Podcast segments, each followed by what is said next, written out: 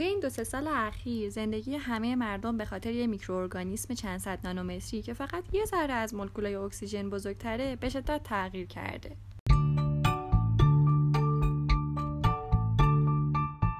سلام من نگار ابوالحسنی و اینجا پادکست Science Revolution تو این پادکست راجع به جنجالی ترین اتفاقات علمی جهان صحبت می‌کنیم این اولین اپیزود ماست که توسط آتنا جلالی جمع آوری شده و قرار حقایق جالبی رو از ویروس کرونا بشنویم. شما می‌تونید ما را از طریق پیج اینستاگراممون به آدرس Science Revolution Underline Cast دنبال کنید و از جدیدترین پادکست های ما مطلع بشید. همه چیز 8 دسامبر سال 2019 در ووهان چین شروع شد که آغازی بود برای یک پاندمی و همهگیری با علائمی از یک بیماری تنفسی که در ابتدا خیلی تهدید کننده و خطرناک به نظر نمی رسید.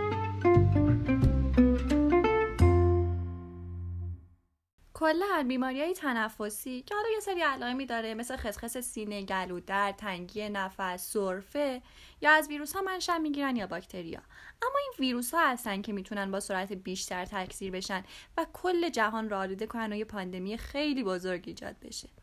از معروفترین این ویروس ها هم می‌تونیم به آنفولانزا اشاره کنیم که تقریبا هممون میشناسیمش.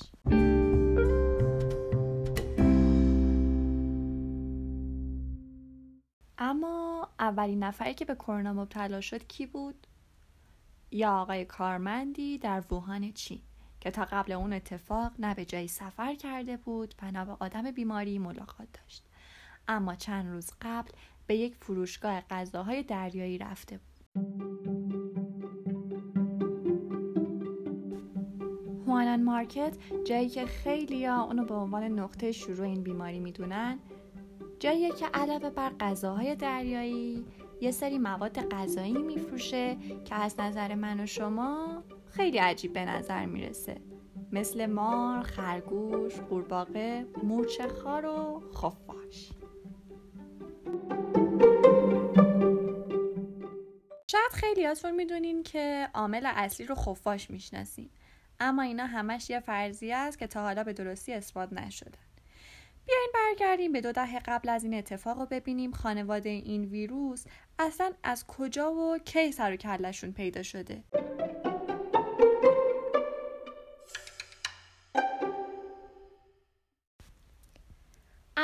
اینکه ویروس کرونا یا سارسکوو تو از یه خانواده به نام کرونا ویریده ها منشأ می‌گیره که یکی دیگه از اعضای این خانواده مرس ها هستن که اسمشون به معنی سندروم تنفسی خاورمیانه است.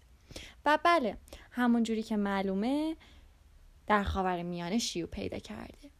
مرس ها در سال 2002 در فوشان چین دیده شدند و اینجا بود که سازمان جهانی بهداشت همون WHO خودمون خطر رو حس کرد و در سال 2003 گروه های تحقیقاتی بزرگی رو در جهان آماده کرد. اما در سال 1960 اولین سویه های این ویروس دیده شدند که از اونها به عنوان عوامل سرماخوردگی خیلی ساده یاد میشه ولی اشتباه همینجا بود.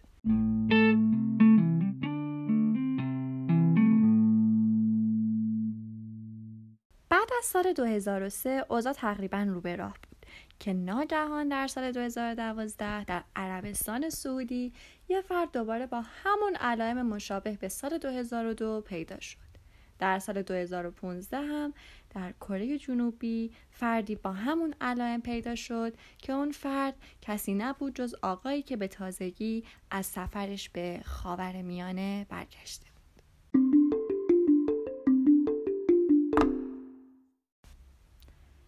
همشون به دلیل مرس ها بودن. اما این نکته مهم بود که سارس ها شباهت خیلی زیادی به مرس ها دارن. تقریبا 50 تا 60 درصد که به خاطر جهش ها و تغییرات زیادشونه. دوباره تقریبا اوضاع داشت به حالت عادی برمیگشت. تا اینکه در سال 2019 درست قبل از بزرگترین فستیوال چین دوباره سر کلشون پیدا شد.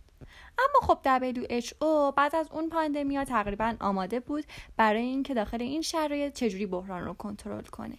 دستورالعملهایی رو وضع کرده بود که منشأ شکلگیری اونها پاندمی آنفولانزا در سال 1997 بود که دو بند ساده داشت. یک ارزیابی ریسک موجود و دو مدیریت ریسک. بله ولی به همین راحتی قابل انجام نبود. چون این پاندمی جدید برعکس قبلی ها خطرناکتر بود و داشت به سرعت خیلی زیاد انسانهای زیادی رو از بین می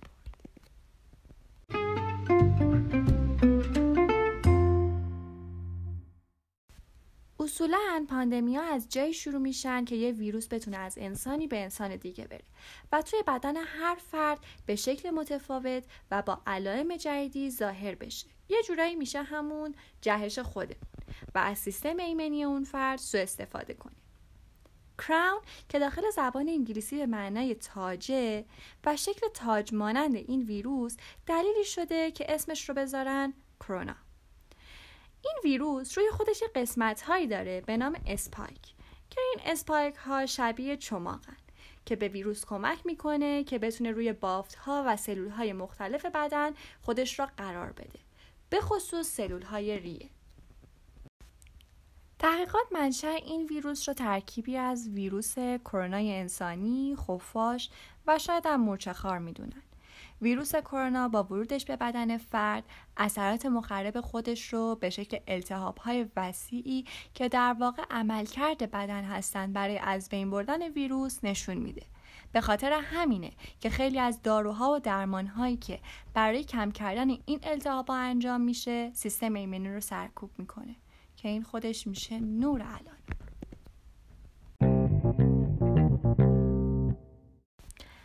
همونطور که بیل گیتس در سال 2015 در یکی از سخنرانیاش گفت If anything kills over 10 million people in the next few decades, it's most likely to be a highly infectious virus rather than a war. Not missiles, but microbes. Now, part of the reason for this is that we've invested a huge amount in nuclear deterrence. But we've actually invested very little in a system to stop an epidemic.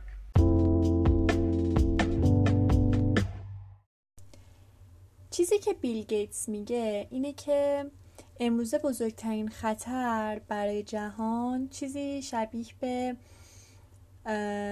انفجار و بمبارون شدن و جنگ نیست بلکه یه چیزی شبیه به همین کرونا ویروس ها باکتری ها آقای بیلگیس میگه که اگه چیزی بیش از ده میلیون انسان رو بتونه در دهه های اخیر بکشه یه جنگ نیست. مطمئنا یک ویروس شدیدن عفونیه.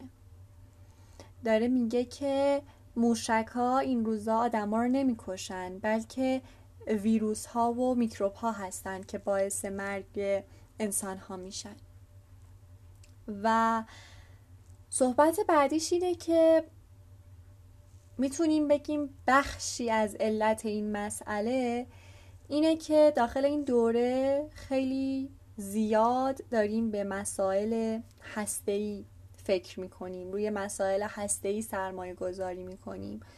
و عملا توجه خیلی کم و اندکی به سیستم بازدارنده اپیدمی داریم که باعث شده که یک ویروس بتونه همچین فاجعه ای رو به بار بیاره.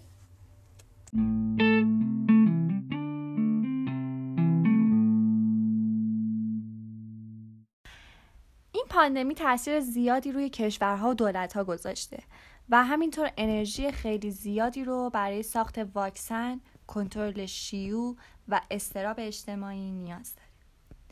بله، این ویروس نه تنها یک اوضاع اورژانسیه بلکه یکی از بزرگترین تراژدی های انسانی بعد از جنگ جهانی دوم بود.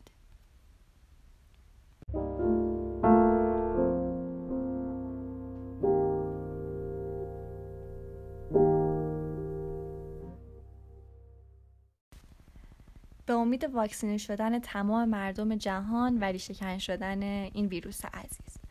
برای مطالعه بیشتر و پیدا کردن لینک مقاله ها می‌تونید به پیج اینستاگراممون سر بزنید و اونها رو پیدا کنید. منتظر اپیزودهای بعدی ما باشید.